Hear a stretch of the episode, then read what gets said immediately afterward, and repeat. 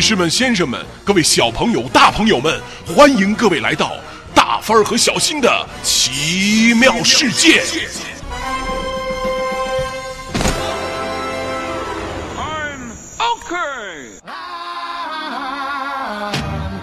Hooked on a feeling. I'm high on believing. 亲爱的小朋友们，欢迎收听大帆小新讲故事，我是你们的大帆阿姨。小新哥哥又有好几期故事没有来和大家一起讲了，为什么呢？因为最近呢，他工作非常忙，我们两个想碰面都很难呢。所以今天就大帆阿姨自己给你们讲故事吧，叫做《会说话的黑瓦盆儿》。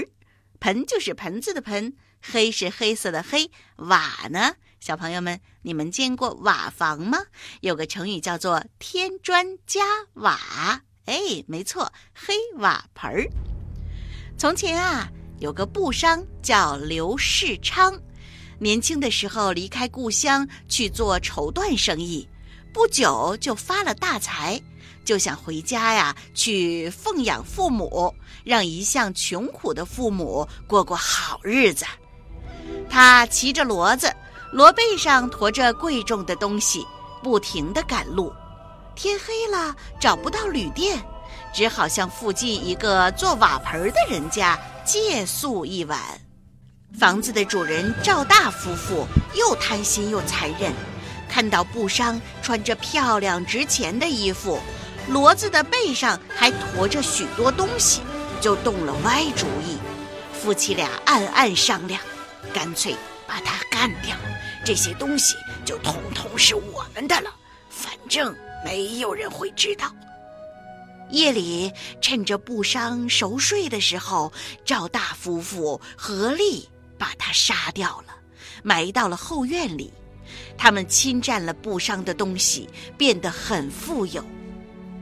过了几个月，有个叫做张别谷的老头儿，听说赵大发了财，赶紧跑来向他要债。果然看到赵家盖了大房子，穿的衣服也华丽多了，但是墙角还堆放着许多没有卖掉的瓦盆儿。张别谷就说：“啊，老哥，你发了财，欠我的四百二十文钱可以还了吧？”没想到赵大夫妇不肯承认欠钱的事儿，反而说：“张老头，你没钱，我给你就是，何必硬说我欠你钱呢？四百文钱算什么？我口袋里随随便便的掏一掏，就比这个多。”说完，哗啦一声丢下了四百文钱。张别谷本想大骂他一顿，后来一想，这对恶夫妇真是无赖呀！算了算了，四百文就四百文吧。捡起地上的钱，他就想走。哎，一眼瞧见墙角摆了许多瓦盆儿，顺手就拿了一个漆黑发亮的新瓦盆儿，算是抵那不足的二十文钱吧。这样心里才舒服些。张别谷怀里揣着一个黑瓦盆儿，急急忙忙的就回家去。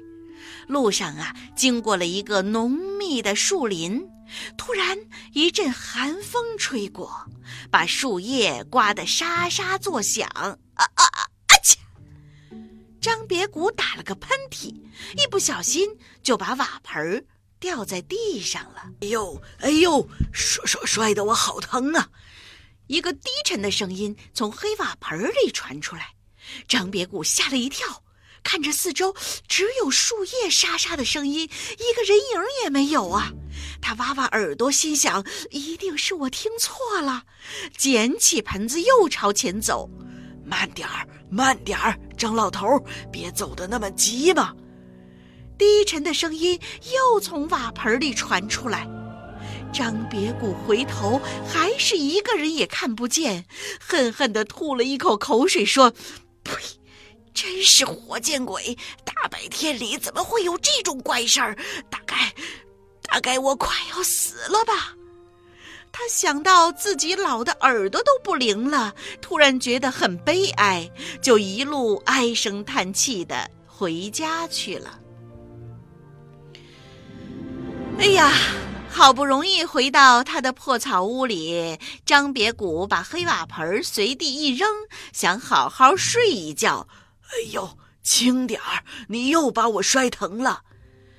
黑瓦盆里的声音这次听得非常清楚，把张别谷吓得一咕噜就爬下床。他拿起黑瓦盆，倒过来转过去，倒过来转过去，他是看了又看。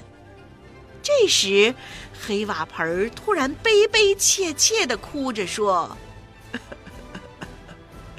张老头，我死得好惨呐，你得替我伸伸冤呐。”张别谷一向很热心，听黑瓦盆这么一哭啊，反倒不怕了。他问：“你是鬼吗？为什么为什么躲在黑瓦盆里？有什么冤情？你说给我听听吧。”黑瓦盆儿果然慢慢的就说出了一段故事。我姓刘，叫刘世昌，家住苏州城里。半年前曾经借宿赵大家，不料他夫妻为了侵占我的财产，夜里就把我杀掉，埋在后院儿。哎，又挖后院的土做瓦盆儿，我的灵魂就附在黑瓦盆上了。我死的真不甘心呐！求求你给我在青天大老爷包公面前伸伸冤，我会感激你的。说完，他又忍不住的放声痛哭。张别谷听了，很同情黑瓦盆的遭遇，生气的说：“哎呀，这赵大夫妇太狠心了！别难过，明天我就带你到包青天老爷面前告状去，我一定帮你说话，让包老爷替你洗清冤屈。”从来没有进过衙门的张别谷，紧张的一夜。都没睡着觉，是为了黑瓦盆儿。对，但是为了黑瓦盆儿啊，他就鼓足了勇气啊，一大早就到公堂前去敲鼓申冤。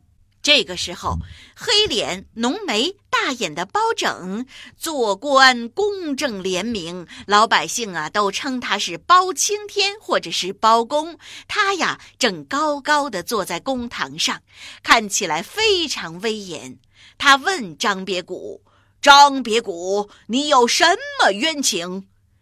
张别谷就把黑瓦盆的事说了一遍，并且指指身边漆黑的瓦盆说：“不不不信呐，你可以问他。”包公就对着黑瓦盆说：“黑瓦盆有没有这回事？”漆黑发亮的瓦盆静静地躺在地上，不吭一声。包公又叫了两声，还是静悄悄的。包公以为张别谷是来胡闹的，看他年纪大了，也就没说什么，就叫左右的人把他赶出去。被赶出衙门的张别谷拍了两下黑瓦盆，生气地说：“刚才包公叫你，你为什么不说话？”黑瓦盆说：“刚刚衙门的门神拦着我，不让我进去呀。”张别谷听到这话，鼓起勇气又进了衙门。包公知道这个情形，提起笔来写了几个字，叫人拿到门前烧掉，请门神放黑瓦盆的灵魂进来。第二次，包公又喊：“黑瓦盆，黑瓦盆，有话快说！”连叫了两遍，黑瓦盆还是没有动静。包公生气了，用力拍着桌子说：“大胆，竟敢上公堂来胡闹！说什么黑瓦盆会说话？来人呐，重打张别谷二十大板！”这二十大板呐，可把张别谷的屁股打得像火烧一样！最后只好夹着黑瓦盆一拐一拐地走出了衙门。他用力地把黑瓦盆一摔，生气地说。不管你了，哎呦！黑瓦盆哇哇大叫，疼死我了，疼死我了！张别谷说：“你现在叫的这么大声，刚才在公堂上怎么不说话？”黑瓦盆说：“我没有穿衣服，不敢去见包公，求求你给我一件衣服穿，我就跟你进衙门。”张别谷说：“还进去？我已经为你挨了二十大板，再进去，我这条命恐怕就保不住了。但是，经不住黑瓦盆苦苦的哀求，张别谷还是找了件衣服盖住黑瓦盆，又一拐一拐的进衙门去了。他怕黑瓦盆儿没跟着来，就一边走一边喊：“黑瓦盆儿，黑瓦盆儿！”盖在衣服底下的黑瓦盆儿啊，就不断的回答：“哦，我在呀，我在呀。”衙门里的人听的是目瞪口呆。到了包公面前，黑瓦盆一边哭一边吐露他的冤情。包公听了大为愤怒，立刻派人去捉拿赵大夫妇。做了亏心事的赵大看到会说话的黑瓦盆，吓得连忙低头认罪，结果被判了死刑。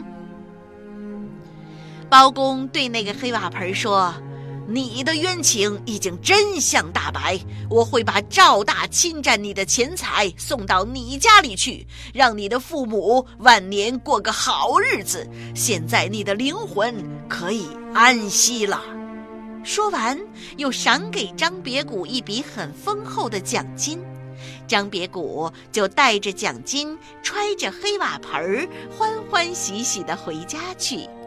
只是，这个黑瓦盆儿再也不说话了。亲爱的小朋友，这个故事就是京剧中的《马盆记》。从元朝至今，已经流传了六百多年，一直很受欢迎。虽然是个鬼魂深冤的故事，但是听起来并不可怕，反倒觉得张别谷与黑瓦盆人鬼之间相处的非常有趣。俗话说得好，“法网恢恢，疏而不漏”。张别谷伸张正义，以及赵大夫妇作恶终尝恶果，是这个故事的主旨。今天的故事就讲到这儿了，感谢小朋友的收听。